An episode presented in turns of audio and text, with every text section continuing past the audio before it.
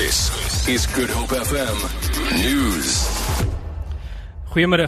Die 9 toeriste onder wie 5 Suid-Afrikaners is wat die naweek vrygelaat is nadat hulle in China aangehou is, moes volgens berigte erken dat hulle terreur voor staan.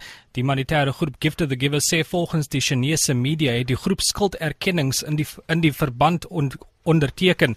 Die Chinese nuusagentskap Xinhua het ook berig dat die groep skuld erken het en dat hulle deportasie heel straf was. 'n Woordvoerder van Gift of the Giver sê daar bestaan teenstrydige berigte oor wat die groep sou gedoen het. Dit is nie bekend of die vorige 5 Suid-Afrikaners wat feit wat Vrydag in die land aangekom het, ook skulderkennings moes aflê nie. Twee gevalle van voëlgriep is onder volstryse in die Hessequa en Kanaland streke in die Suid-Kaap aangemeld. Die gevalle is tydens roetine-ondersoeke ontdek wat ook bevestig het dat die virus in die Oos-Kaap voorkom.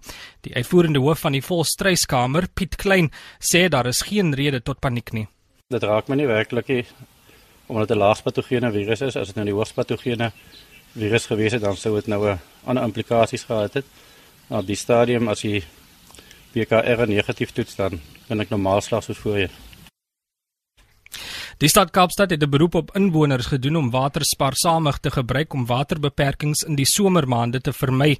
Die burgemeesterskomitee lid vir dienste Ernst Sonnenberg sê die winterreën het tot dusver die da nie damvlakke tot op vorige jare se vlakke aangevul nie. Hy sê opgaar damme se vlakke sal weer teen die einde van die winter nagegaan word. Die beste manier is om seker te maak dat jy weet hoeveel water jy per dag gebruik in 'n huishouding en dat jy dan selfs 'n teken stel om jou verbruik te verminder. En jy kan dit doen deur in steede van debat liewer 'n stort te vat, jou storttye te verminder, alle waterlekkasies weg te maak deur nie jou tuin water te gee na 10 uh, in die oggende nie en dan ook om selfs na 4 in die namiddag weer water te gee indien dit nodig is. Die sokkerbeheerliggaam FIFA het aangekondig dat hy op 26 Februarie volgende jaar 'n nuwe president in Zurich, Switserland sal verkies.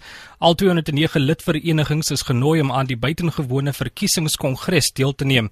Die huidige president Sepp Blatter, wat al sedert 1998 aan bewind is, het verlede maand bekend gemaak dat hy dat hy gaan uittreë na 'n reeks inhegtenisnemings van verskeie senior FIFA-lede oor beweerde korrupsie. Vir Good Hope FM nuus, ek is Enrique Petersen. Good Hope FM's